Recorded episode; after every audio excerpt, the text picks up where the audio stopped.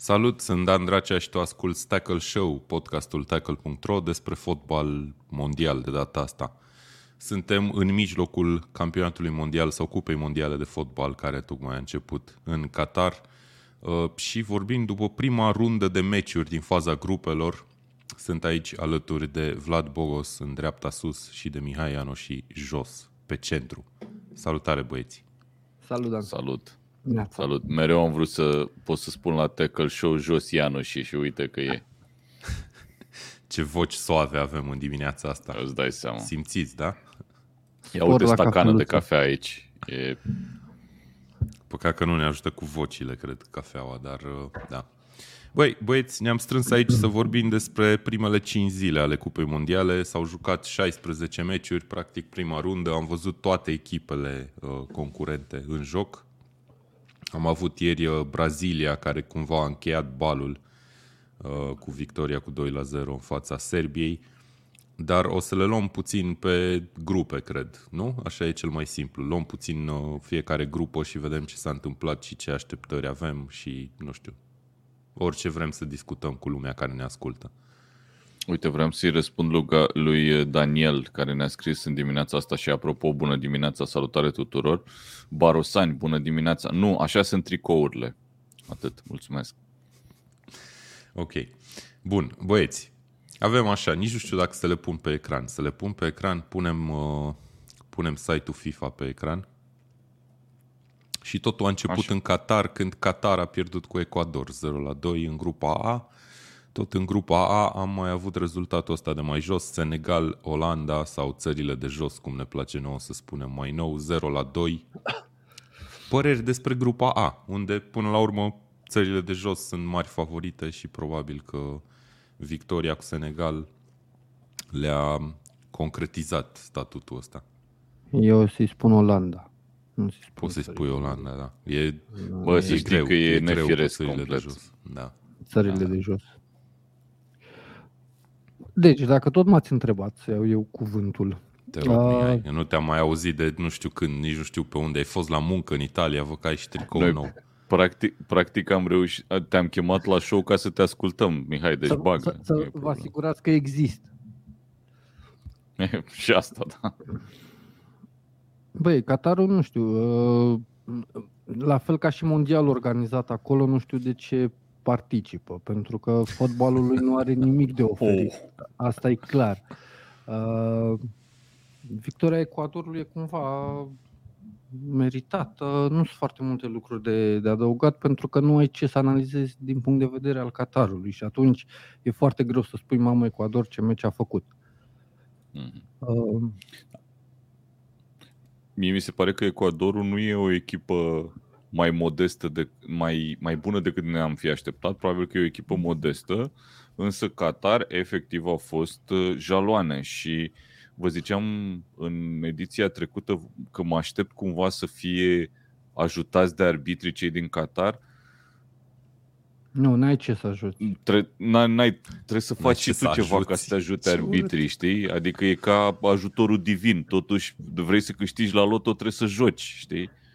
Exact așa e Qatarul. Nu, mi, mi se pare că nu aduce absolut nimic.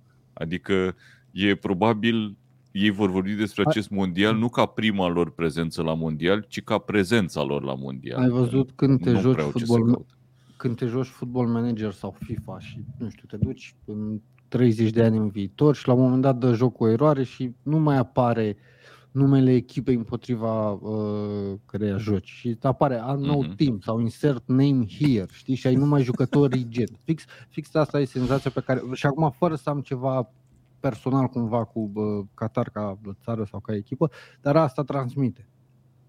Eu o să am o părere mai ponderată față de voi ca de obicei și cred că catarezii au făcut un meci slab efectiv pentru calitatea pe care o au de fapt în echipă. Da, tu știi calitatea Qatarului? Băi, da, Qatar n-are... exact același lucru. Qatar a bătut pe Corea de Sud, a bătut pe Japonia, acum trei ani. Te-ai gândit că față de acum trei ani poate să joace și mai bine. Nu la table, e campiona Asiei, Vlad. În 2019 da, mă, da, a câștigat uite... Cupa Asiei și a bătut ambele echipe în drumul spre ridicarea trofeului. Deci tu practic spui că e o problemă de formă de moment. Da, a jucat prost. Gândește-te că în meciul cu Ecuador, la început, portarul a făcut primele 15 minute sau 20 niște greșeli impardonabile. Trebuia să fie 2-0, a fost doar 1-0 din penalti. Uh, după care, da, mm-hmm. Qatarul parcă nu a contat în atac, într-adevăr a avut un singur șut sau o singură ocazie cât de cât, uh, dacă mi-aduc bine aminte, la o lovitură de cap și un șut de la distanță. Eu cred că o să joace mai bine cu uh, Senegal și cu țările de jos. Acum, probabil că țările de jos o să fie un adversar mai dificil chiar decât Mie Ecuadorul. Cumva... Și poate, nu, nu știu ce să mă aștept cu Senegal, nici nu știu care e următorul meci. Astăzi cu cine joacă? Senegal mi, mi, mi-a părut în meciul Senegal. cu, cu Olanda, uh, mi-a părut mult mai bună decât Ecuador în meciul cu Qatar. A dat impresia, Olanda cumva a furat uh, victoria acolo, da. fiind o partidă cumva echilibrată. Uh-huh. Deci dintre echipele mari, cumva, uh, exceptând aici uh, înfrângerile Argentinii sau ale Germaniei, Olanda nu mi-a nu a arătat nimic. Mi-a arătat că l-are pe Gakpo, uh, produsul, următorul produs de export al campionatului uh, intern olandez. Dar mai mult decât atât, nu m-a, nu m-a impresionat cu nimic. Și da, faptul că Olanda joacă în continuare cu uh, Jansen în față acolo, fără să aibă un atacant cumva uh, consacrat la un nivel... Nouă, uh, un număr nou.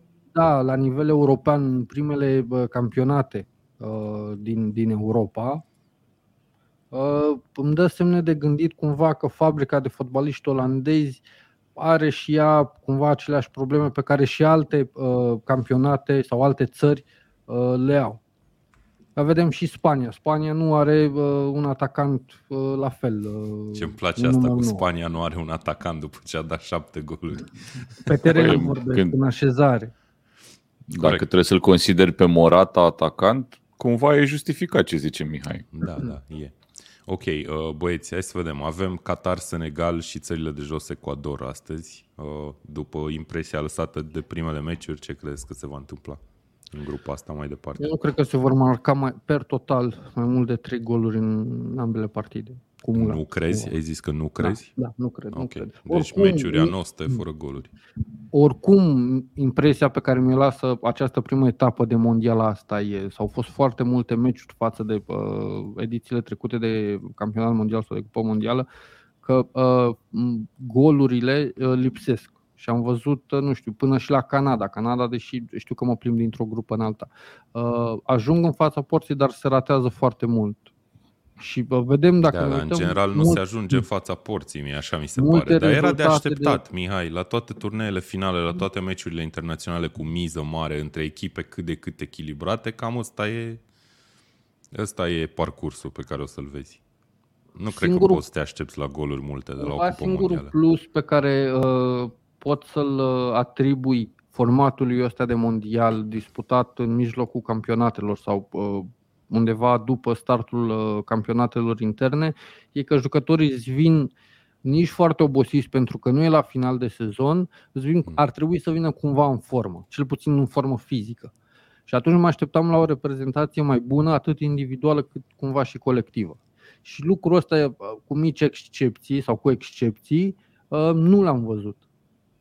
Ok. Bun. Uh, okay. Vlad, te întreb pe tine să tragi concluziile pentru grupa A. Cine se califică mai departe? Se califică țările de jos uh, sau Olanda, sau cum le zicea uh, Andrei Macavei în comentarii, sau josnicii. Țara care nu ne vrea jos. în Schengen. Așa. Ok, da, n-aș intra în discuția asta. Nu intrăm, nu intrăm, și așa. Senegalul sau Ecuadorul. De răm- rămâne Mamă, de văzut. Da, Eu nu sunt convins. pronostic așa riscant, păi Vlad, nu. nici nu știu ce să mai zic. Mie Ecuadorul nu mi se pare o echipă bună. Mi se pare că i-au făcut să arate foarte bine uh, cei din, uh, cei din Qatar. Adică meciul decisiv e Senegal cu Ecuador în ultima etapă. Ok. Aș merge pe Senegal. Plus, Eu aș merge pe Senegal. Și eu la fel. Ok. Da. Ok. Eu la fel. Băi, da, eu n-am văzut meciul Senegal cu țările de jos, dar din câte am citit, s-au descurcat foarte bine africanii, așa Unde că... ai citit, Dane? Uh, pe The Guardian. Stai că ies acum. ok. Uh, bun, asta a fost grupa A. Hai să mergem mai departe, că nu avem foarte mult timp. Vrem să încheiem toate grupele într-o oră, dacă se poate. Și ajungem nu de la grupa, mai și muncim azi. la grupa Angliei, grupa B.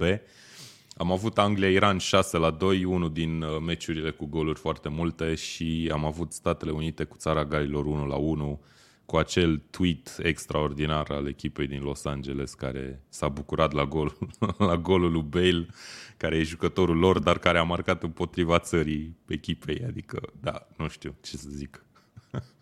Bă, uh, Statele Unite, uh, SUA are echipă. Uh, mie mi se pare clar, că mă uit la ei, clar. au jucători foarte interesanți. Poate una dintre cele mai uh, improvement ca să folosesc uh, termen de lor, uh, echipe naționale de la an la an sau de la uh, campionat la campionat. Și văd în continuare cât de bine au o, o strategie de dezvoltare a, a juniorilor pe care îi trimit de la vârste foarte fragede, de, de la 16-17 ani, în campionate în care pot să crească și să, și să învețe fotbal. Germania, Olanda, vedem foarte mulți jucători englezi acum și Leeds pare așa o, o destinație pentru jucători americani. Și uh-huh. chestia asta când te uiți pe, uh, pe lotul uh, Americii, îl observi, chiar îl observi. Sunt jucători pe care îi cunoști, ai auzit de ei, uh, ai așteptări. Braina e încă un junior și joacă titular și ai așteptări. Mamă, hai să vedem ce face Reina. Eu nu știu de tine, dar eu știu că Reina e un portar veteran, cred că s-a și retras. Astea sunt uh, diferențele. Și nu joacă nu, pentru Statele nu, Unite. Nu zic mai mult. Ok. Uh, da, nu știu dacă... Cred că putem să închidem podcastul forever cu Nu mă, gata, hai, hai că nu mai fac, nu mai fac de asta. Am zis uh, și eu să înviorez atmosfera. Mă așteptam, mă așteptam să câștige SUA, a ieșit egal tot la fel pe final, uh, Bale, uh, Bale a marcat. Acum nu sunt foarte mari diferențe valorice între cele două țări, dacă mă leg fix de meciul ăsta. Da, de acord. Ne puteam poate cumva, Nu, Pe Vlad, bune, poate tu... cumva marja de uh, improvement sau de, de creștere uh, o vezi mai mult la SUA față de uh, Țara Galilor. De acord cu tine. Țara Galilor e o echipă care nu are absolut nimic. Absolut ha, nimic la nu, Țara Galilor. Vine Țara Galilor în România, deci în afară, la Roman, la tine, de... tu știi cât le dă România. Păi stai mă puțin, dar nu pune România în categoria uite-te, asta, man, că nu are nicio legătură. Uite-te puțin la Țara Galilor și o să vezi niște nume care au făcut performanță bă, la nivel Bun, european. Da, exact asta urma să zic. Urma să zic că în afara faptului că sunt jucători care joacă în campionate foarte puternice, chestii pe care încep, încep să aibă și cei din Statele Unite, e o echipă fără creativitate, fără nimic efectiv fără nimic. Și așa o, cum să spun eu, se rostogolesc dintr-o, dintr-un turneu final în altul. Da, da, e foarte important nimic. pentru țara Galilor că se rostogolesc absolut. acolo. Corect, corect, corect. Adică că țin cumva, nivelul acolo.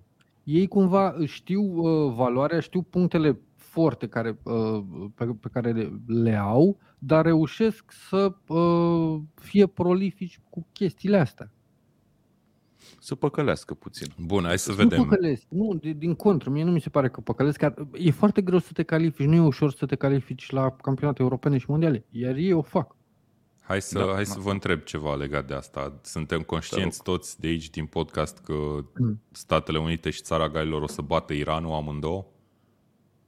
Așa de acord? Uh, o să fie un meci cu... foarte tensionat Iran cu Statele Unite. Ăla va fi un meci Uh, mă aștept la un meci cu goluri astăzi uh, între Țara Galilor și Iran. Asta e, asta e o partidă pe care o avem astăzi, nu? Da, e prima pentru, de la ora 2. Da, da. da pe, pentru că Iranul, deși a încasat 6, a avut câteva ocazii de gol, a, a practicat un fotbal uh, cumva peste Qatar. Da, hai ca să luăm, să luăm Qatar ah, ca sigur, sigur. Păi toată lumea a fost peste Qatar. Și mă aștept, mai ales pierzând Fără primul joc, să iasă, să se deschidă mult mai mult în partida de astăzi. Ok. Deci ai zice că Iranul are o mică șansă cu țările, cu Nu neapărat că are o șansă, dar mă aștept cumva să... Adică nu m-ar surprinde dacă reușesc din nou să marcheze. Ok, ok. Și acum să mergem spre Anglia, nu? Că probabil da, ăla hai e să mergem spre principal. Anglia. Spune. Spune cu uh, Aici tale. întrebarea e cât de relevantă e această victorie și mulți dintre voi v-ați spus-o. Uh, 6-2 cu Iran pentru Anglia. Poate cumva cea mai importantă știre e faptul că Harry Kane a ieșit ușor accidentat. Și s-a demonstrat chestia. că e ok și că nu are nimic. Uh, valoric nu există termen de comparație.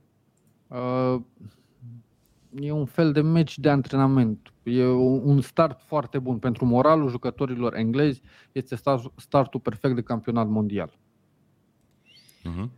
Mi se pare interesant o chestie. Am scris, uh, a fost o postare pe, pe Tackle la noi pe Facebook, um, în care ziceam eu că, nu mai știu exact cum este, ceva de genul că Anglia a surprins plăcut. În sensul că forma naționalei Angliei din ultimul an a fost absolut mizerabilă. Și vine la campionatul mondial și dă șase goluri în primul meci, joacă foarte bine cu o echipă, zic eu, destul de tânără, și cineva m-a contrazis. Cum? Că e finalistă la Euro. Bun, bun, e finalistă la Euro și de atunci a fost praf, din momentul când a fost finalistă la Euro. Bine. Și eu ziceam în sensul de jocul Angliei împotriva Iranului, ok, a fost peste așteptările mele cel puțin. Eu okay. n-aș face, nu m-aș uita atât de mult la preliminari, pentru că, la, pentru că preliminariile ai uh, o grămadă de preliminari care se joacă concomitent. Pe lângă asta mai ai și campionatul.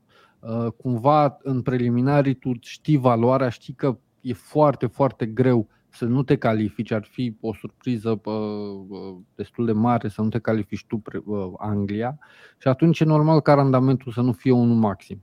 Dar în momentul în care ajungi la un... Că Anglia n-a jucat preliminari, a jucat ce a jucat? A jucat Nations League în ultima perioadă, unde n-a câștigat niciun da. meci. Da, asta zic, că ai tot felul de meciuri din astea care au miză sau nu au miză sau bă, ești deja calificat din altă competiție și, și tot așa. Și atunci n-aș pune, nu m-aș, n-aș lua forma respectivă de acolo și aș muta-o și la mondial. Și uite, alt exemplu e Italia. Italia câștigătoare de euro, te așteptai să defileze cumva. Mm, N-a da, făcut nimic în... Da. Ok, pen- pentru Anglia urmează meciul cu Statele Unite de astăzi. Spuneți-mi puțin ce așteptări putem să avem de la meciul ăsta. E victorie la pas pentru Anglia? E ăsta cel mai greu meci pentru englezi în grupa asta? Uh, nu mm. neapărat cel mai greu, e un meci, e o provocare mai mare sau e, e un test puțin mai dificil.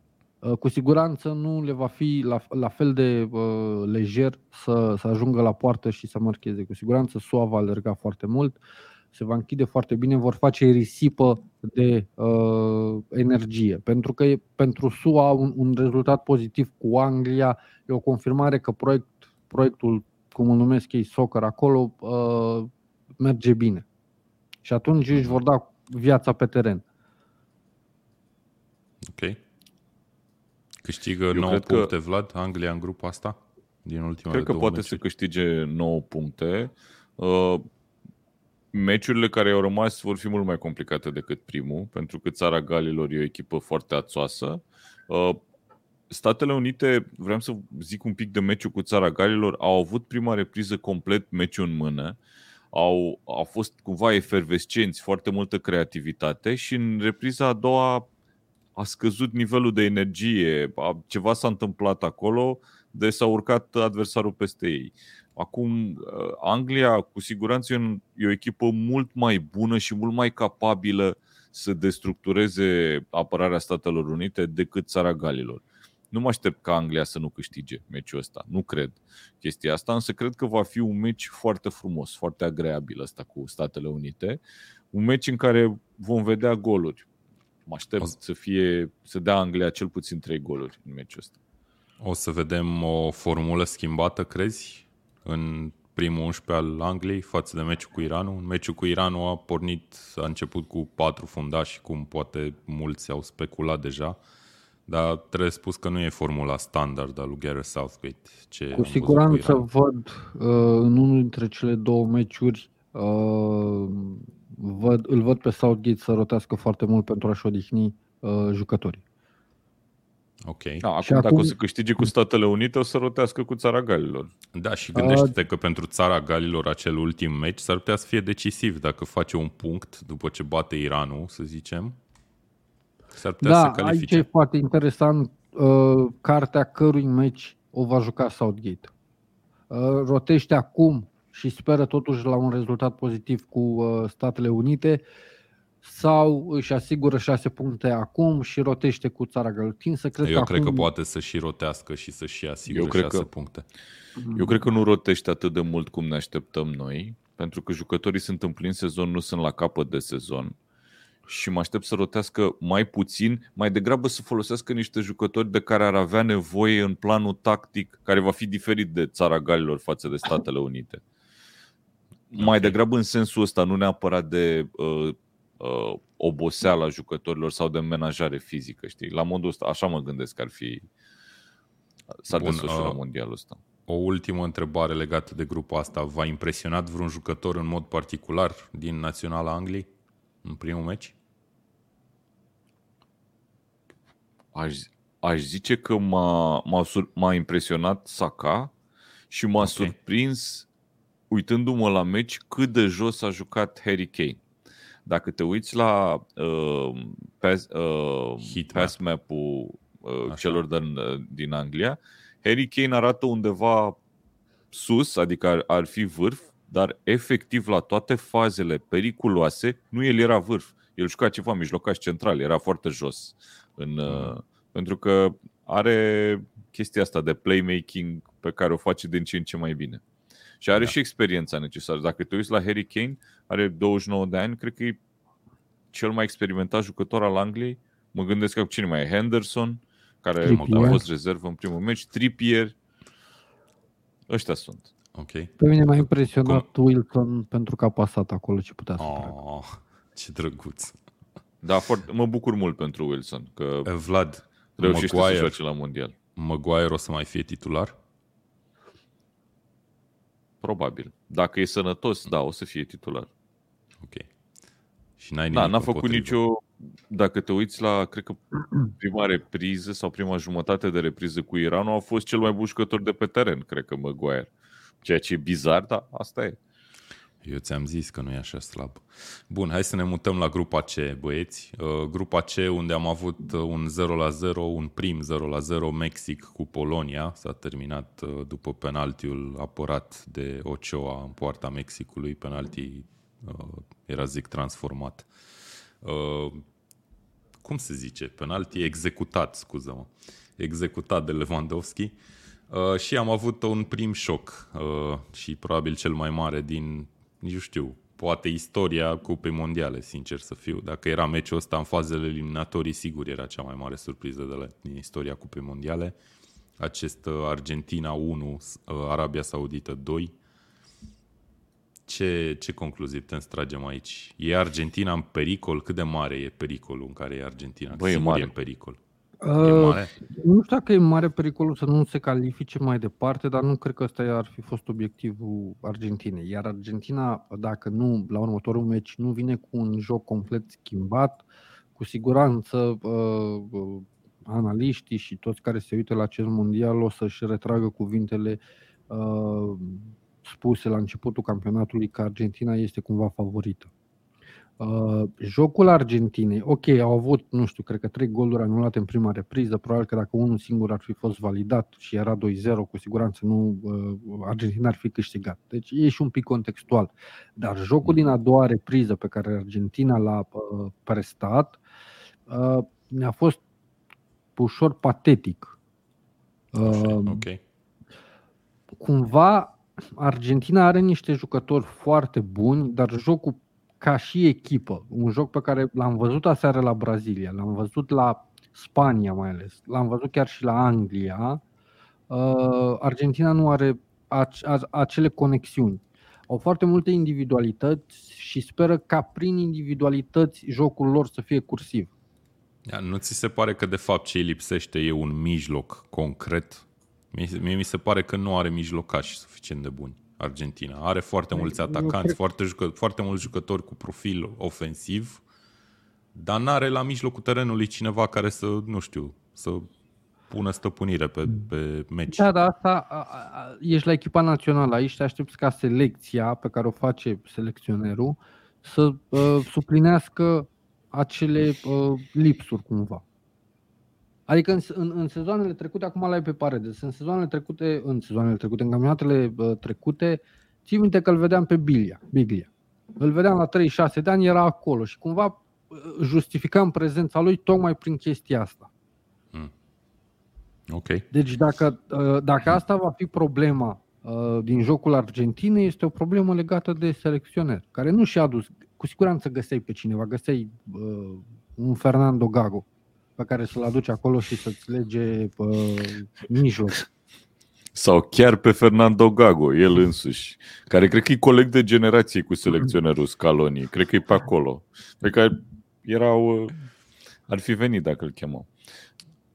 E corect Zi, ce zice uh, Remus aici, că Argentina la începutul meciului era pe două linii. Așa mi s-a părut. Mi s-a părut o echipă ruptă, uh, foarte tare la mijloc, adică fără mijloc, practic, uh-huh. și o echipă care, în care jucătorii foarte buni, și aici mă refer mai ales la tripleta din atac, la Messi, um, Lautaro Martinez și Di Maria, au încercat să ia foarte multe acțiuni pe control, să facă ei tot. Um, în schimb, mi se pare că aceste, această slăbiciune a Argentinei, care a apărut că a avut un plan de joc greșit, să spun, pentru meciul ăsta, deși în prima repriză au marcat niște goluri care au fost anulate pe motiv de offside și părea că e în controlul meciului, i-a dat peste cap Arabia Saudită. Arabia Saudită cu un, cu un selecționer pe care trebuie să-l aplaudăm efectiv, Hervé Renard, care are niște performanțe absolut fantastice, luând cumva o cale nu foarte bătătorită a antrenorilor europeni. Adică el are două cupe ale Africii, a dus două echipe diferite la mondial și uite că acum bate Argentina și uh, declanșează în Arabia Saudită, a fost zi națională a doua zi, a fost zi liberă, toată da lumea. Concediu, da. Foarte da, le-au dat concediu. Uh, mi se și pare tre- că trebuie spus că formula asta foarte... Te rog. Arabia Saudită, care are un lot format numai din jucători care, care evoluează în campionatul lor local. Sunt doar două da. echipe la mondial care au chestia asta, Qatarul și Arabia Saudită. Și Qatarul da, uite ce reușește să, faci, să facă Arabia Saudită cu o echipă foarte strânsă, foarte, foarte scurtă, foarte compactă și mai ales golul ăla uh, de capitanul lor, îmi scapă numele acum al capitanului, a dat Succes. un gol absolut fantastic. Zici că era Messi, a driblat trei jucători în care și a tras la colțul lung, adică a fost efectiv Messi. Și era un da. jucător din Arabia Saudită, care joacă în Arabia Saudită. Adică ar trebui să nu minimizăm performanța acestei echipe care pentru mine a făcut probabil cea mai mare surpriză din istoria mondialului, efectiv cea mai mare surpriză. Uite, mă uitam acum din nou pe, pe lotul Argentinei și uh, îmi întărește acea impresie. Au ne arată ca o echipă și au individualități, au topuri. Pentru da, că dacă te acord. uiți, Romero găsește o grămadă de fani cumva Spurs care o să spună, bă, Romero nu e cumva cel mai bun fundaș pe care l-am păi văzut. Da, dar ăștia sunt fanii Spurs. Otamendi... Nu le plac uh, jucătorii proprii. La fel, Otamendi okay. cred că joacă unde joacă? La Benfica. Și uh, da, în continuare. are 34 de ani. Tagliafico la fel, nu e un jucător care să rupă. Mereu e dat în perioada, cred că e în continuare la Ajax. Uh, nu a plecat la nu, Lyon, am impresia asta. La Lyon, da, da, la Lyon. La Lyon uh, da. Rodrigo de, de, de, de, ca să zic ca și comentatorul care m-a scos din minți, Paul, Rodrigo de Paul, uh, la fel nu poate să fie un jucător cheie. La nivelul ăsta, care e diferența între el și McAllister? Nu, nu, nu văd. După aia l-ai pe Paredes, da, care probabil e cel mai curat mijlocaș central pe care Argentina îl are și e normal și să bun. joace. E și prieten cu Messi. După care în fața ai Di Maria, Messi, Papu Gomez. Și în față l-ai pe Lautaro Martinez. Mm. Uite, colegul nostru George ne scrie bună dimineața la Argentina se vorbește de trei schimbări în apărare și la mijloc pentru următorul meci. Acuni, Alessandro Martinez și Enzo Fernandez. Da, da ar trebui Problema lor n-a fost defensivă cumva. Ei n-au câștigat meciul ăsta pentru că... Le-a dat două goluri Arabia Saudită, men. Da, da, le-a dat da, două dat goluri pentru Arabia că Saudită repriză... care a făcut meciul vieții. Hai să, hai să că... vorbim puțin de Arabia Saudită. Uh, credeți că mai scoate vreun punct cu Mexic și Polonia? E într-o, e într-o situație foarte dubioasă grupa asta și mai ales Arabia Saudită. Hai să-ți răspund cu o întrebare, Dane. Ți s-au părut Mexicul și Polonia echipe foarte bune? Nu, dar mi s-a părut exact genul ăla de meci pe care îl vedem foarte des la mondial între două echipe foarte echilibrate care n-au vrut să riște. Și ai avut un, mm-hmm, o da. Polonia da. care mi s-a părut că a jucat mult mai defensiv decât poate se aștepta lumea. Pe când Mexic a încercat să bată la ușă, ok, au avut nevoie de portar să-i salveze Guillermo Ochoa, care are 73 de ani acum, cred că a făcut 74 între timp. Legendă, și, legendă. Da, ăsta a fost meciul.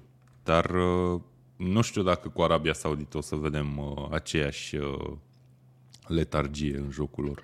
Diferența tu între sublinie... me- Uh, diferența cumva între Mexic, Polonia și Arabia Saudită e că de la Mexic și de la Polonia te aștepți ca unii jucători să-ți facă diferența, cum e Lewandowski. Mm-hmm. Pe când în Arabia Saudită, întreaga echipă lucrează pentru obținerea rezultatului. Lumea când se uită cumva nu se așteaptă, băi, hai să-l vedem pe uh, Amin Albarah că face ceva. Stai mă că trebuie să caut dacă e Amin Albarah e un jucător, nu, ia, stai, zi, zi, da. A zis așa, ceva random. ok, în regulă. Hai să mergem mai departe. Mai, mai avem ceva de zis la grupul asta? Că e foarte... foarte... N-am, încă nu pot să-mi formez o părere despre Mexic sau Polonia pentru că nu au arătat nimic. În afara faptului că da, au e ca și când n-au jucat. Ochoa, da, nu, e, e chiar și ca și cum nu ar fi jucat. De acord, de acord, total Următorul de acord. meci o să mă uit din nou la ei și o să sper că o să-mi fac ceva bă, impresie. Alex Avram ne scrie că e înfrângerea lui Scaloni, că s-a văzut oricât de bune mm. ar fi mijlocașii Argentinei, s-a văzut că au probleme cu da. organizarea da. în teren. Iar Sebastian Vreau Bozianu ne zice ambele goluri au venit pe o lejeritate în apărare, mai ales primul și al doilea. Da, Clar. dar uh, repet, și Anglia a luat două goluri. Uh-huh.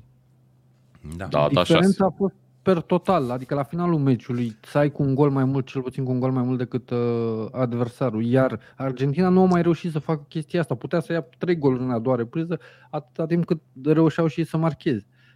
Mm-hmm. Ok. Bun. Vlad, mai voiai să zici deci, ceva sau mergem mai departe? Da, câteva lucruri. Amin Albarah, am căutat pe Google, am găsit un cont de Instagram care are 117 uh, followers nu e chiar ce, ce zicea Mihai. Vreau să nu zic așa. Amintiți-vă că Argentina este campioana Americii de Sud în momentul ăsta. Are Copa America.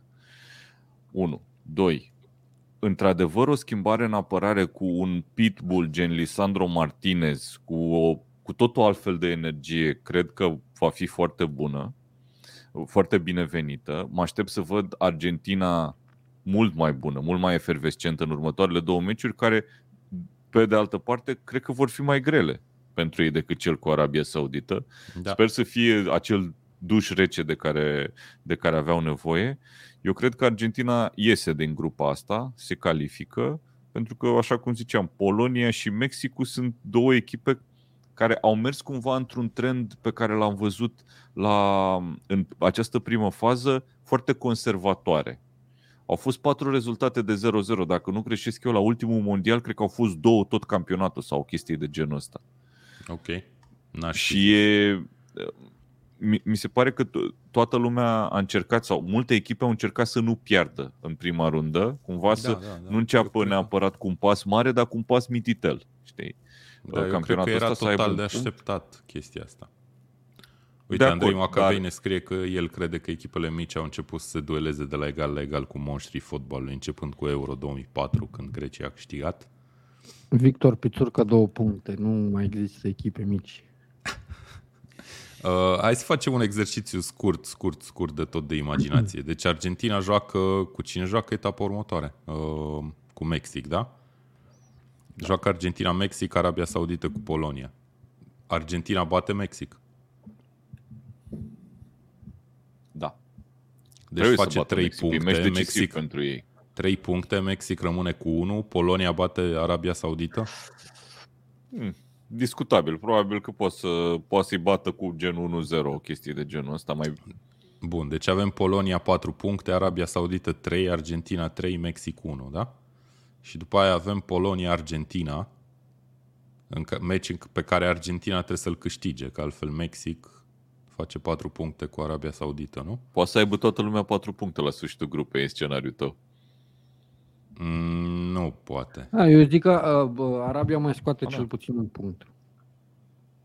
Și ajută Argentina în felul ăsta. Bun, rămâne de văzut. Hai să mergem mai departe. Avem grupa D, uh, unde am avut un nou 0 la 0 între Danemarca și Tunisia și un 4 la 1 între Franța și Australia, după ce australienii au deschis scorul în minutul 9. Danemarca cumva, uh, din categoria uh, echipelor de nivel cu Danemarca, a dezamăgit cumva. Mă așteptam, uh, la, la ei aveam cele mai mari așteptări cumva. Pentru că au impresionat în ultimul timp, pentru că au jucători interesanți, au și individualități și au și un joc organizat destul de bine, ei ca și nordici în, în general.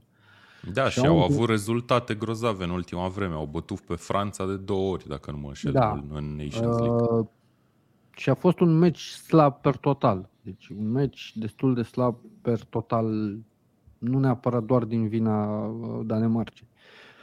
Uh, mă aștept cumva să crească, deși le va fi foarte greu împotriva unei uh, Franțe care na, o să câștige de pe primul loc.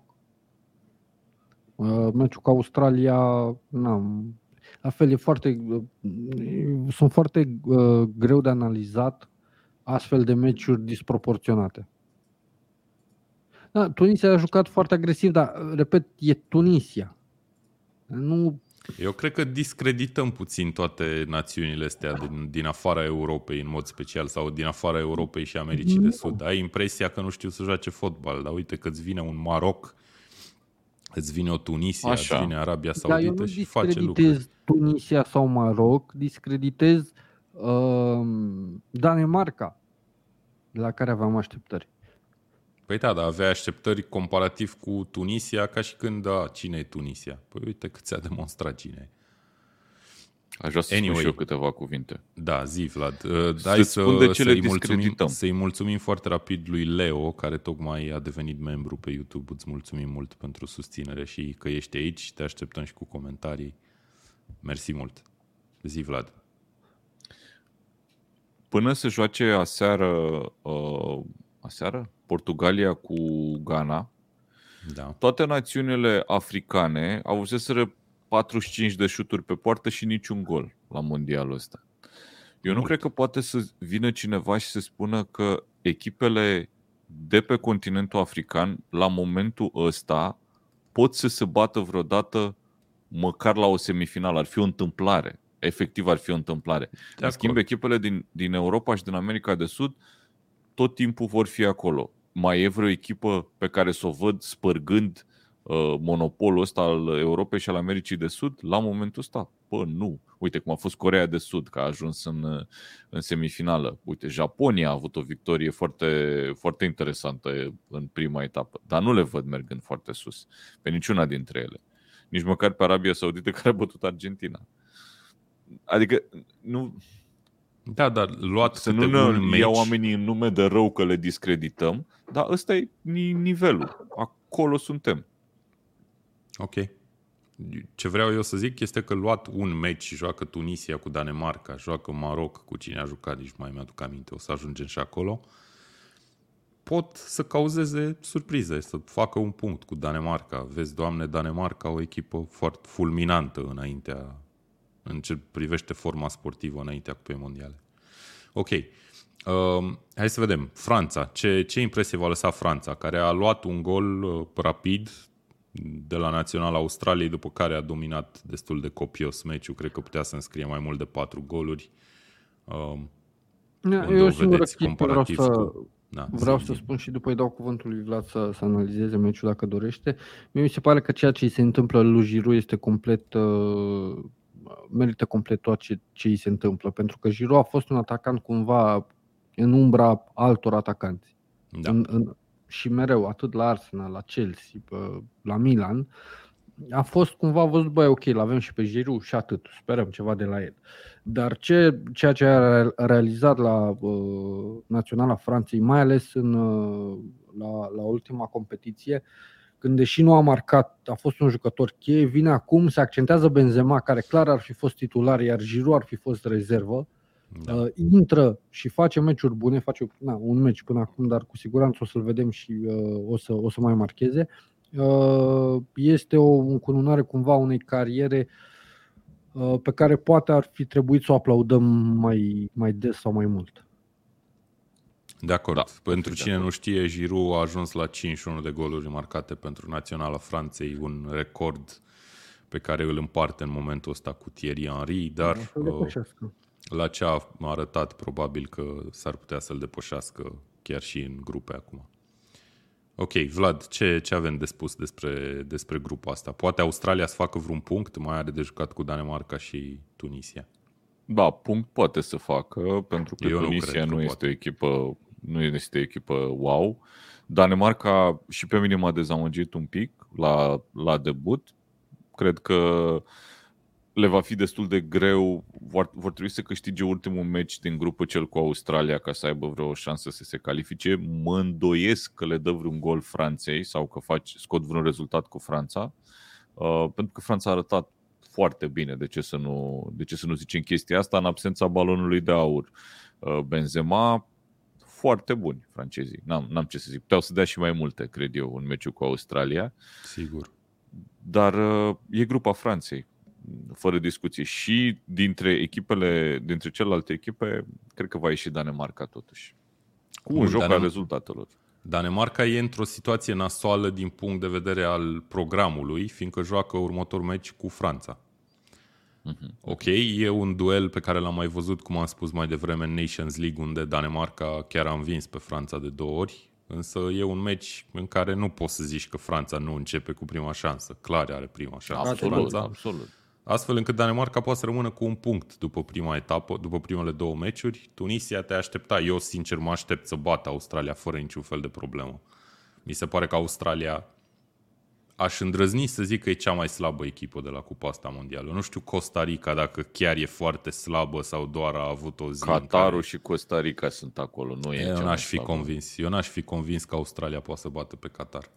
Nu cred. Anyway, um, Bun, cine se califică alături de Franța, băieți? Danemarca. Danemarca în ultimul meci, adică. Da, și asta da, ar trebui... în ultimul meci cu Australia. Teoretic, ar putea să ajungă la egalitate de puncte și atunci ar conta golaverajul pe care îl fac ambele cu Australia, așa Deci tu contezi singura întrebare în grupa asta dacă e dacă Tunisia bate în etapa asta Australia. Dacă fac egal sau se întâmplă orice alt rezultat, mie mi se pare destul de evidentă da, da, da, outcome-ul grupei. Clar, dar eu zic că bate, eu zic că eu n-am niciun dubiu că o să bate. Da, și eu cred cumva că bate pentru că să stai 90 de minute să nu primești gol de la Danemarca înseamnă că faci ceva bine. Uh-huh. Și dacă uh, celor de la Australia le va fi greu să marcheze, chiar dacă vor avea inițiativă, chiar dacă vor ataca mai mult, cu siguranță vor lăsa spații și vor apărea greșeli personale sau colective pe care Tunisia cumva poate să, uh, să le speculeze. Ok. Paul ne scrie după ce s-a întâmplat în Nations League, mă aștept să-i pedepsească Franța pe danezi. Sebastian ne scrie, ați observat că parcă nu se simte a turneu final dacă nu se întâlnesc măcar o dată Franța și Danemarca. Oricum nu se simte că am avut final. senzația de deja vu cu Danemarca-Franța. Da, foarte, foarte bun comentariu. Ok. Bun, hai să mergem mai departe la următoarele două grupe. Am ajuns la mijloc. Um, și avem grupa E, în care din nou un, uh, o surpriză, nu știu dacă să zic seismică, deși sunt prin Japonia seisme destul de des. Uh, Germania, Japonia am avut 1 la 2, Spania, Costa Rica 7 la 0 și uh, Germania va juca duminică cu Spania. O să fie interesant. Păi, ăla va fi un meci, un, un prim meci decisiv de la mondialul ăsta. Cred că efectiv e primul meci decisiv. Pentru și că Germania văzut... nu mai poate să mai facă niciun pas greșit, s-a terminat. La cum le-am văzut, am zice că Spania e favorit în meciul ăsta, nu? Hmm. Dacă pot să le atribui ceva bă, nemților, este cumva mentalitatea. Și i-am văzut mereu în momente, hai să nu zic neapărat critice, dar în momente delicate, că au reușit să își depășească o condiție care oricum acea condiție este sus. Hmm. Germania... Uite că mie mi se pare că tocmai mentalitatea le-a, le lipsit cu Japonia, dacă ne gândim, ne gândim doar la meciul ăsta. Germania putea să câștige meciul ăsta cu 4-0, lejer. La câte ocazie a avut, mai ales în prima repriză. Corect. Și în prima oră, aș putea să zic. După care japonezii au făcut niște schimbări și au jucat șansa și au marcat de două ori. Au A- marcat de două ori cu o ușurință de care nu e, nev- nu e n-ai voie ca Germania să-l lași să fii atât de slabă în apărare la cele Germania două îmi dă cumva senzația care uh, cea mai slabă echipă a Germaniei pe care au avut-o în ultimele turnee finale. Și Foarte zic asta corect. chiar dacă uh, Musiala a impresionat, dar e totuși un jucător foarte tânăr, ușor necopt. Îl ai pe uh, Müller acolo care etern a ajuns la 33 de ani, a jucat destul de puțin uh, la Bayern München uh, sezonul ăsta. Iar linia de apărare cu uh, Sule, Rudiger, n-am ce să comentez, uh, Raum, Raum care a fost un jucător bun. Da, Bun dar pentru ei, uh, meciul ăsta. nu pare Germania uh, de a- altă dată, o Germanie, bă, o adevărată mașinărie. La mijloc Kimmich, Gundogan, ok, da, sunt uh, la cel mai bun nivel uh, din carieră, pe care ai, uh, îl ai pe Havertz în față. Havertz care e un jucător, hai să m, păstrez asta cumva capricios. Nu e nici constant, mai degrabă te aștepți cumva să te dezamăgească. În momentul în care faci un meci slab Havertz, nu te mai surprinde. Te surprinde în momentul în care faci un meci bun și uh, decide o partidă. Ați văzut Dar per- meme-ul ăla cu Havertz când e în tricou Germaniei și e, cum îl cheamă, actorul din Spider-Man, Maguire, care își pune ochelarii și vede că de Tobey fapt e în Maguire. tricoul lui Chelsea. Foarte bun, excelent. Bun, um, hai să vorbim puțin de japonezi. Remus Vezure ne scrie pe Facebook Japonia face 6 puncte. Are cu cine să facă 6 puncte? Credeți că Japonia e clar peste Costa Rica? Că urmează Da. meciul ăsta, practic. Categoric. Și Categoric. Japonia chiar o să aibă 6 puncte. Da. Moment în care, dacă Germania nu câștigă cu Spania, e eliminată. Păi asta, asta zic, de-aia zic că e primul meci decisiv de la mondialul ăsta de Germania cu Spania și echipa asta a Spaniei a întâlnit un adversar efectiv naiv, că altfel nu poți să-i spui Costa Rica, și o echipă a Spaniei atât de tânără, mă uitam ce jucători sunt chiar super rodați acolo. E Jordi Alba, e Busquets și în rest sunt fotbaliști care nu au experiența unor turnee serioase, finale, știi? Uite, eu chiar Și uh, totuși- m-am, m-am uitat pe parcursul săptămânii la media de vârstă a, primel, a primului 11 la marea majoritate a echipelor. Spania a avut media ușor sub 27 de ani, dacă mi-aduc bine aminte. Și cred că au mai fost câteva echipe care au avut sub 27 de ani. Dacă te uiți doar la număr, 26, virgulă ceva mult, nu e chiar așa de tânără. Da, nu Dar mă îl ai aștept. pe uh, Busquets, care are 84 de ani, îl ai pe, cum ai spus tu, Jordi Alba, care a făcut probabil, a fost unul din jucătorii cei mai buni de pe teren, din punctul meu de vedere. Ca feeling general, nu mă aștept ca Spania să ajungă, nu știu, în semifinale sau în finală în niciun caz. Uh, Ok. Au jucat bine, dar au jucat cu Costa Rica. Au jucat cu entuziasm pentru că au jucători tineri, jucători care acum se dezvoltă și cresc. Dar în momentul în care dai peste o echipă matură, o echipă care chiar are un plan tactic bine stabilit și pe care poate să-l respecte fără să, să fie depășită individual de jucătorii Spaniei, mă aștept să le fie mult mai greu. Deci nu aș cataloga asta acum și o să fie un test cu adevărat uh, real și bun meciul cu Germania. S-a auzit, se aude o ambulanță, cred că a venit după La Costa mine, Rica. la mine. A venit după Costa Rica, uh, care n-a avut niciun șut spre poartă meciul ăsta și a avut, cred că, 18% posesie sau ceva de genul ăsta. A fost uh, execuție, efectiv, ce a făcut Spania și Cred că câte- Germania- 1003 pase a dat Spania în acest meci, conform FIFA. Germania, cumva, ca să mă întorc la ei, se află la un final de uh, perioadă, epocă, cum vrei să spuneți, a uh, selecționerului Joachim Löw. Cu siguranță acolo trebuie să vină altcineva să schimbe un pic Stai puțin că filozofia. nu mai e Joachim Löw. Este Hansi Flick. Uh, Uh, Germaniei. E urmașul lui Joachim Este, Löw. da, e fostul Deci m- asistent m-am, al lui m-am Joachim feilat Löw. pentru că pe net a circulat și n-am văzut, dar mi-a rămas întipărită în cap chestia asta, acel meme cu uh, Mema, da. Low, da, cu mâna uh, Ok. prin nas sau prin pantalon și după jucătorii nemți cu mâna la gură în timpul pozei de grup. De acolo Ah, m-am, ok, uh, uite, n-am văzut-o m-am- pe asta. m-am feilat. Ok, Uh, bun. Uh, Am o hai să- știre de ultimă oră. Te rog. Am o știre de ultimă oră. Atenție! Tocmai am primit newsletterul Tackle. Mamă, ok. Mulțumim, mulțumim Alex. nu o să mai fie nimeni atent la emisiune. O să înceapă să citească newsletterul Tackle pe e-mail și pe WhatsApp. Găsiți detalii pe tackle.ro. Unde mai zi pe, pe WhatsApp, că nu l-am trimis, că trebuie să-l fac. A, pe WhatsApp după... nu l-ați făcut încă, mai bad, mai bad. Dar puteți să vă înregistrați până îl trimitem, știi? Adică... Uh, ce vreau să vă mai zic este că mai avem și un concurs de pronosticuri la care mai aveți fix 36-34 de minute să vă dați pronosticurile pentru etapa a doua a fazei grupelor. Găsiți și pentru asta detalii pe site, uh, unde pe site scriem și articole zilnice despre toate meciurile care au loc la Cupa Mondială. Și uh, Vlad, hai să trecem și mai departe. Vreau să te întreb doar hai. ce se întâmplă între Germania și Spania ca rezultat și cine se califică alături de Spania din grupa asta. Sau bate Germania și nu se califică Spania, cum ar fi asta? Câștigă Germania meciul ăsta la limită și se califică și Germania și Spania din grupa asta. Tu îți dai seama că dacă Spania pierde meciul ăsta, o să aibă meci direct cu Germania pierdut, practic, și dacă o să află la egalitate de puncte, ceea ce e foarte probabil, o să iasă. Nu?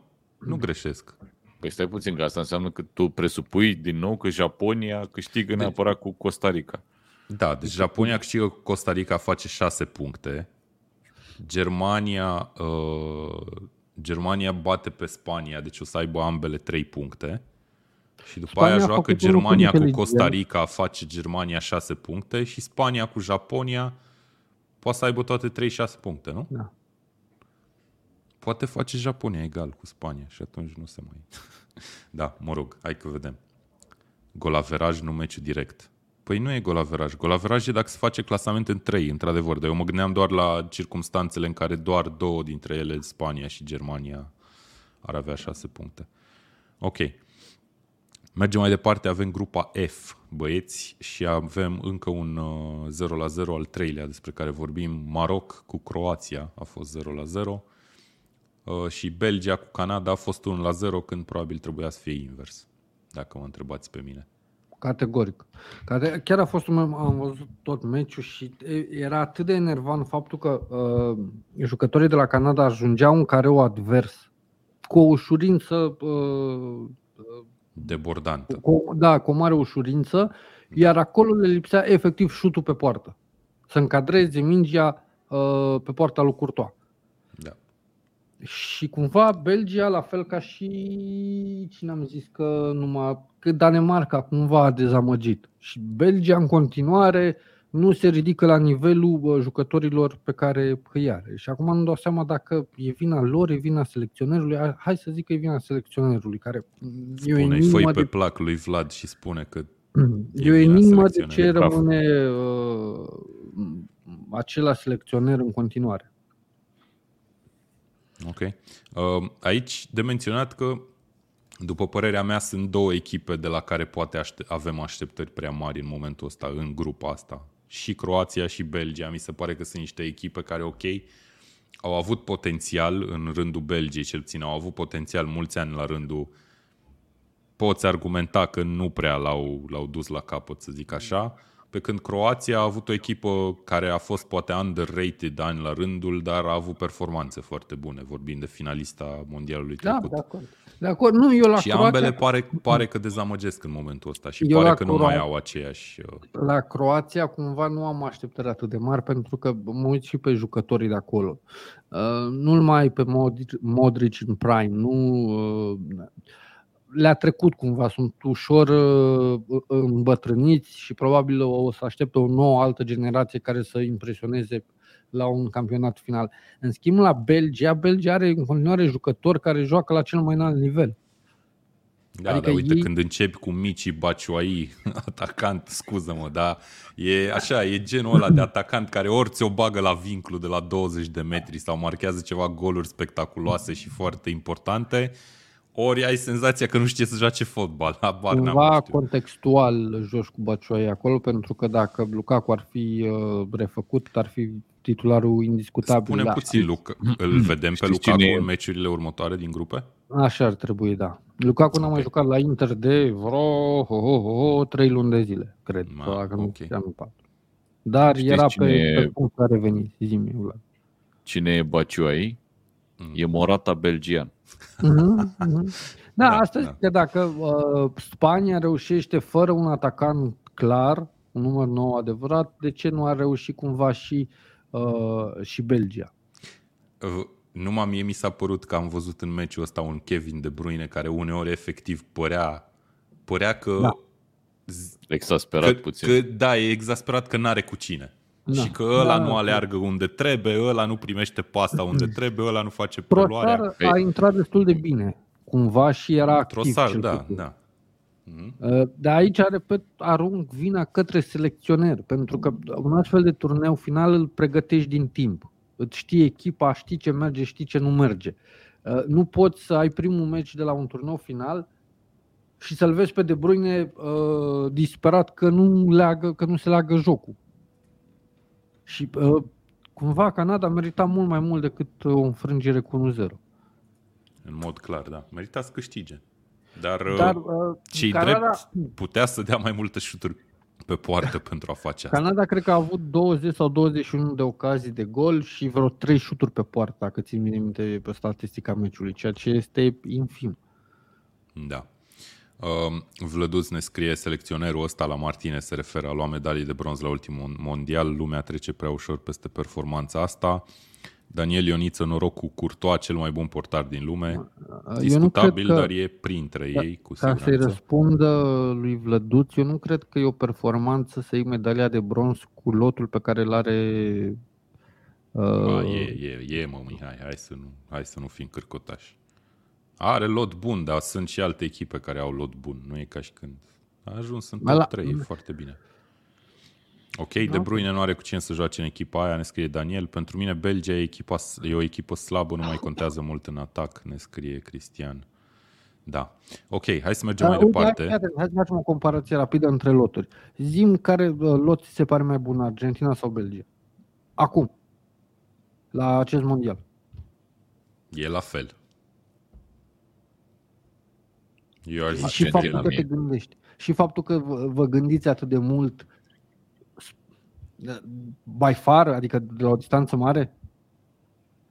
De la o distanță mare ce? Uh, Argentina e, e lotul mai bun? Mă, nu e de la o distanță mare, dar e mai pare. bun. Da, în fine. Slabe ambele. Dar îmi place că pe Argentina a dat-o lumea campioană. Adică, da, mă rog, vedem. Nu, mă dai campioană pentru că l-ai pe Messi acolo și... Am înțeles.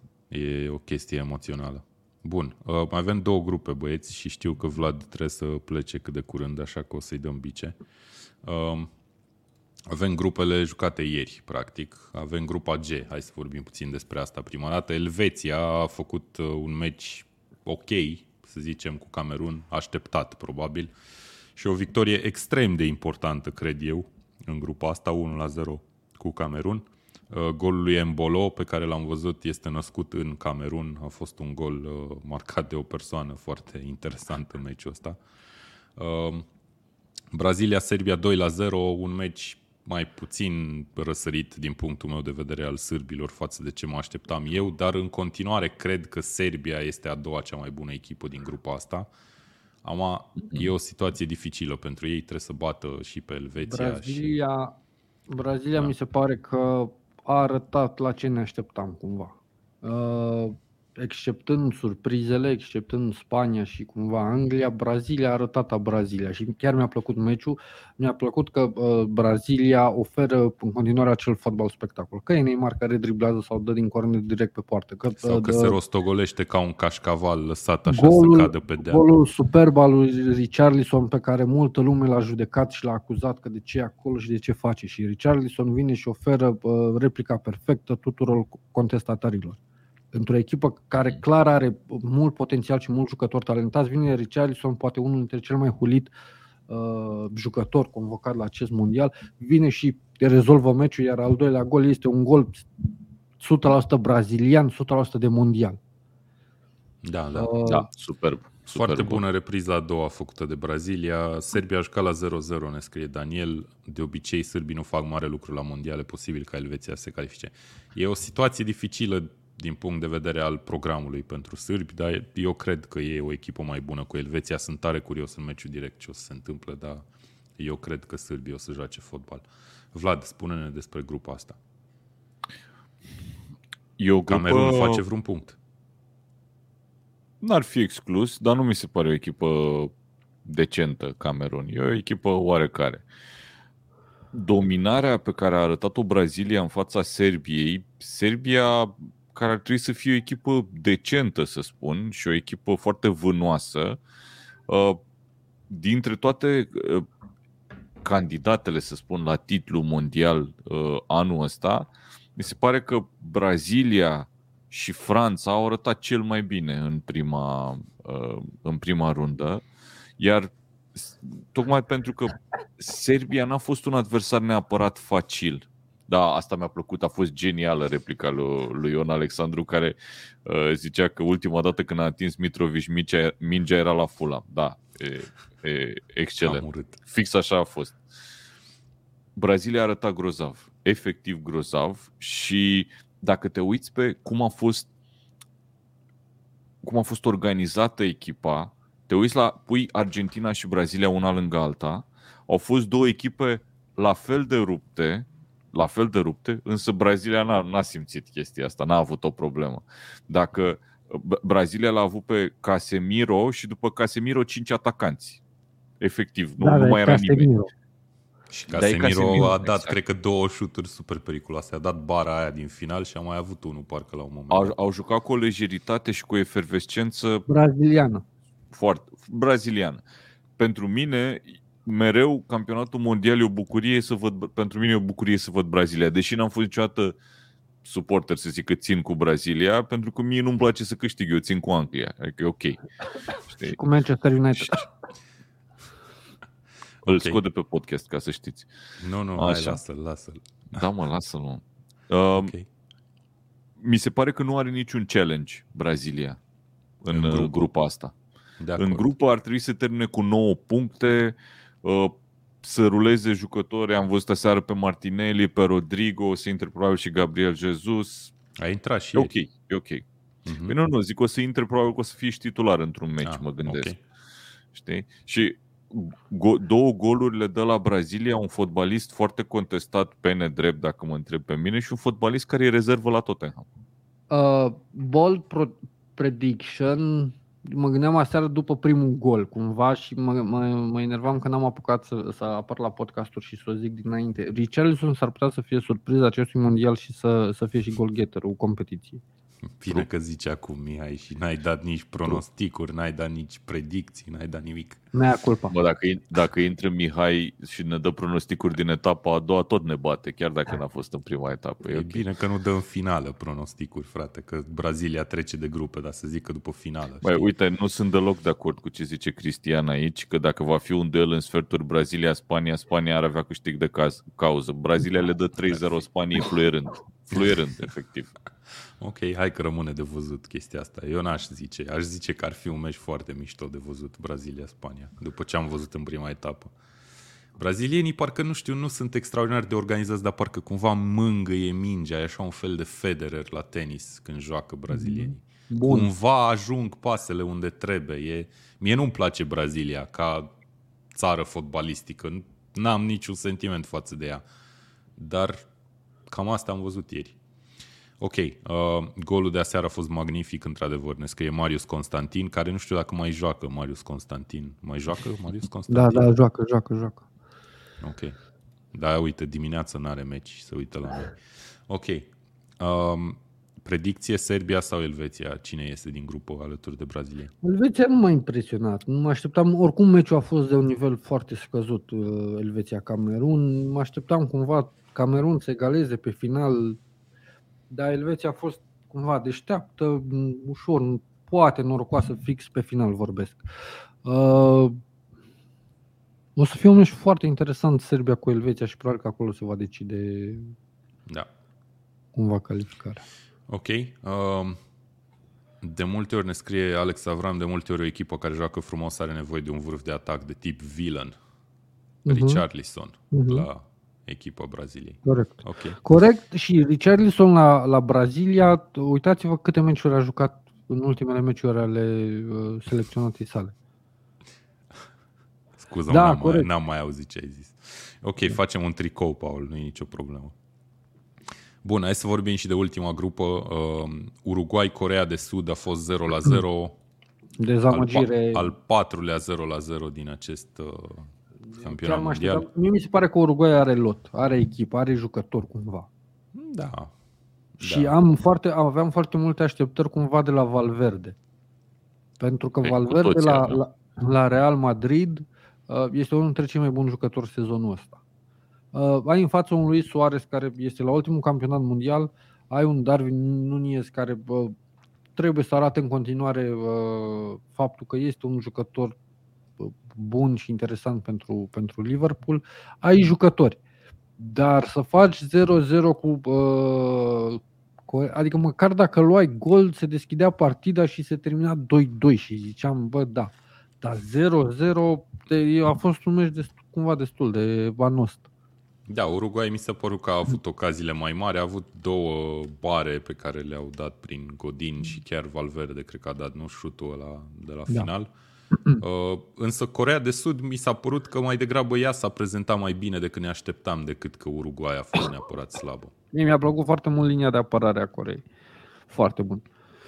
Linia de apărare numai cu Kim. Poate da, Kim mi-a plăcut Kim cel mai portar. mult.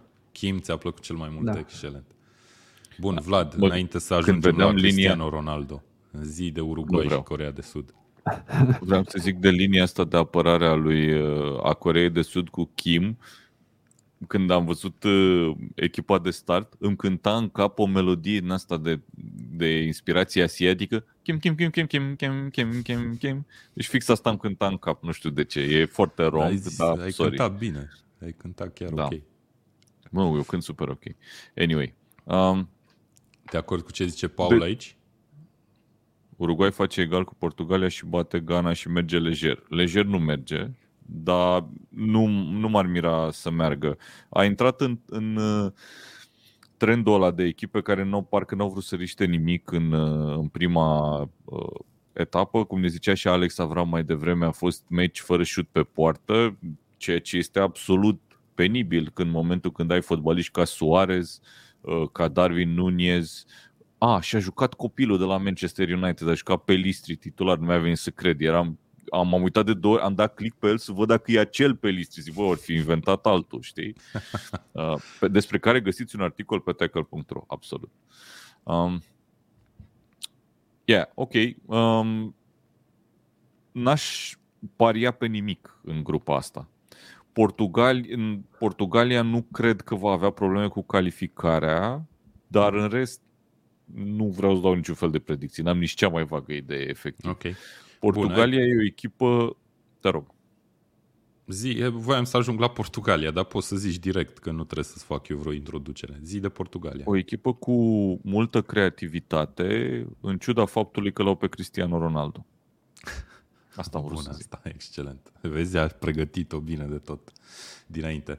Bun, păi Cristiano Ronaldo a devenit primul și singurul jucător momentan care a marcat la 5 cupe mondiale diferite Uh, prin penaltiul acordat ușor din punctul meu de vedere, i-aș zice chiar eronat, dar îmi pun în cap suporterii Cristiano Ronaldo. 3 uh, la 2 cu Ghana a fost și uh, ganezii ar fi putut chiar să scoată un egal pe final. Am văzut o fază de cascatorii, cascadorii râsului când portarul portughez a lăsat mingea din brațe și era să-i fie suflată și să o bage în poartă jucătorul din Ghana. Cine Inaki Williams a fost acolo. Uh, 3 la 2 după o primă oră care, în care nu prea s-a jucat fotbal, dar după aia în ultimele 30-35 de minute s-a cam jucat. E un rezultat uh, foarte ok pentru Portugalia. Cu siguranță și-ar fi dorit cumva altceva. 3-2 cu emoții pe final e cam puțin pentru Portugalia. Da, mă, uh, da, când, când ai o grupă de patru echipe la un campionat sau la orice competiție în care sunt numai trei meciuri, ce îți mai pasă da, normal, că ai cu 3-2? Contează, bă, contează rezultatul final. De acord cu tine, dar jocul per total nu îmi dă cumva speranțe pentru Portugalia să facă surprize. Și Portugalia mereu, deși a avut jucători buni, a fost și o echipă cumva de moment. Dacă momentul meciului i-a prins motivați, au dormit bine noaptea, au nimerit numărul de pliculețe de zahăr în cafeaua dinaintea meciului, au jucat bine și au impresionat. Dar au și genul de uh, înfrângeri sau eliminări cum au fost, cred, cu Uruguayul la, la ultimul campionat. Uh-huh, uh-huh. ok. Uh, vorbim, puțin, vorbim puțin de Ronaldo în final. Uh, Sigur. Ronaldo care e, nu știu dacă e singurul jucător, dar s-ar putea să fie singurul jucător de la echipa de la campionatul mondial în momentul ăsta care nu contract. are echipă. Băi, uite, vreau să răspund la comentariul lui Daniel, pentru că nu sunt de acord cu chestia asta, că fără Ronaldo ar fi mai bună Portugalia. Nu, Ronaldo este emblema acestei echipe, uh, este un lider, este un fotbalist cu experiență absolut uluitoare. Eu glumesc când zic că Portugalia e creativ în ciuda faptului că l-are pe Cristiano Ronaldo. Uh, am văzut, cred că au avut două pase de gol uh, Bruno Fernandes, cred, ceva de genul ăsta, și uh, Joao Felix. Ei au o calitate mare de tot în lot. Ronaldo, primul jucător din istorie, singurul jucător din istorie care a marcat la 5 campionate mondiale. 5 oameni buni, 5. Deci el practic marchează la mondial din 2006. Ca să vă faceți o idee unde suntem. Uh, eu mă gândeam acum ce făceam în 2006, eram în anul 3 de facultate, deci practic era în Cretacic 2006, în altă eră. Hmm? Ce zic plete? plete? Nu, în anul întâi a fost aia. ok. Bun, uh, Vlad, noi de obicei vorbim despre Premier League aici la Tackle Show. A, vreau, da? să te, vreau să te întreb ce părere ai de plecarea asta sau, mă rog, de acordul la care au ajuns clubul și jucătorul Cristiano Ronaldo, numai jucătorul United, plus de vânzarea clubului despre care se discută zilele astea. Se începe cu Cristiano Ronaldo. Dacă dragoste nu e, nimic nu e. Și era foarte clar din vară că despărțirea asta este absolut inevitabilă. De ce a trebuit să ajungem la circul ăsta, la interviu cu cretinul ăla de, de Piers Morgan? Asta e efectiv un divorț foarte, foarte urât. E o chestie tristă, da, dacă da, mă uite întreb că până la urmă la final... să se rupă chestia asta din vară, dar nu s-a rupt din motive de contabilitate. Efectiv da. e o, pro- o problemă de contabilitate pe care au rezolvat-o, au rezolvat-o cu un scandal, asta e până la urmă, trei luni mai târziu. De ce? E greșeala clubului aici, dacă mă întreb pe mine. Uh, la revedere, Cristiano Ronaldo. Altceva ce păi, pot să zic. Eu cred că sunt două, nu știu exact, două crengi, două ramuri pe care le putem discuta aici. Adică ori a fost cazul că Ronaldo cerea prea mulți bani și clubul n-a vrut să-i dea în vară și da. acum a vrut, ori e Ronaldo cel care a dat înapoi și a zis ok boss, dacă chiar vreți să plec, o să plec, nu mai îmi dați bani.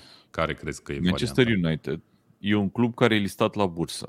Uh, vom afla probabil undeva prin ianuarie când se vor publica uh, rezultatele financiare uh, care au fost cifrele plecării lui Ronaldo de la Manchester United.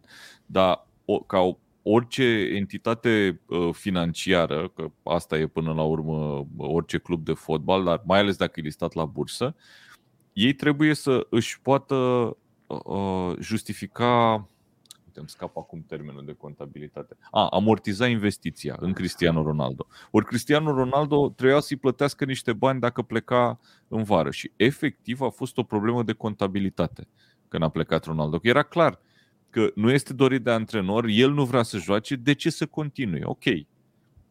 Toată povestea putea să fie mult mai puțin urâtă, dar uite că am ajuns Eu aici. cred că uh, cei din club nici nu au știut exact ce o să se întâmple. Au sperat cumva poate că Ten Hag o să reușească să-l introducă în sistem și în, în primul 11 pe Ronaldo sau o să-l folosească, iar Ronaldo o să accepte uh, ideile uh, lui Ten Hag. Și lucrul ăsta nu s-a întâmplat. Cu siguranță a fost acolo o ruptură între clar între Ten Hag și Ronaldo, uh, iar interviul uh, respectiv dat de Ronaldo mi se pare foarte uh, nu știu dacă sincer sau onest, dar mi se pare că spune lucrurilor pe nume și le exemplifică foarte bine.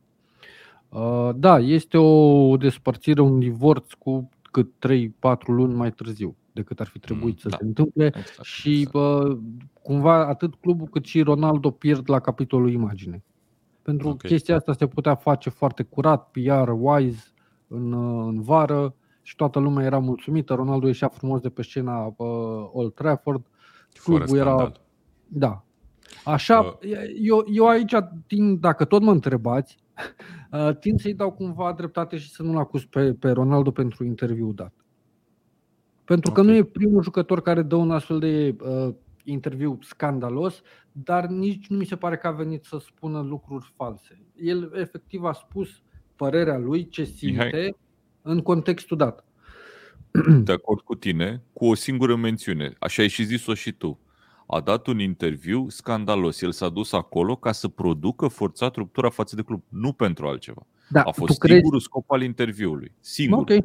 Tu crezi acum, și aici sunt doar speculațiile noastre, tu crezi că Ronaldo până să dea acel interviu nu a avut o discuție cu Ten Hag sau cu cineva din conducere în care și-a manifestat dorința de a pleca? Ba da, cu siguranță, nu. Sunt sigur că s-a întâmplat chestia asta.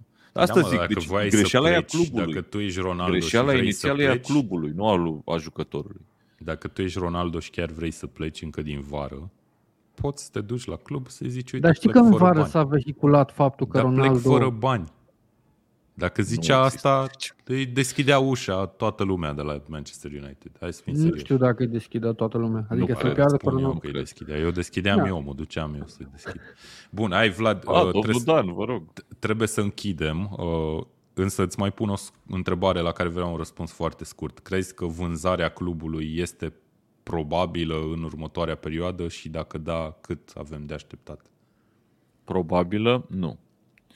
Uh, posibilă, da, cred că s-a deschis o ușă pentru prima oară oficial către achiziția clubului de către oricine altcineva, dar dacă e cineva care crede că glazerii vor vinde repede, vor bate palma repede, că va fi o situație, să spun cum a fost la, la Chelsea, de exemplu, Mm-hmm. No way. E acolo no forțat. Way. Deci și la Chelsea a durat. Va dura. Și la Chelsea a, a, și la Chelsea a durat în condițiile în care Chelsea era un club cu niște probleme foarte concrete și foarte diferite față de cele ale lui United. Adică acolo era un. Uh, trebuia urgentată vânzarea respectivă a clubului și tot a durat. Da, adică da. Va, fi, va fi o perioadă.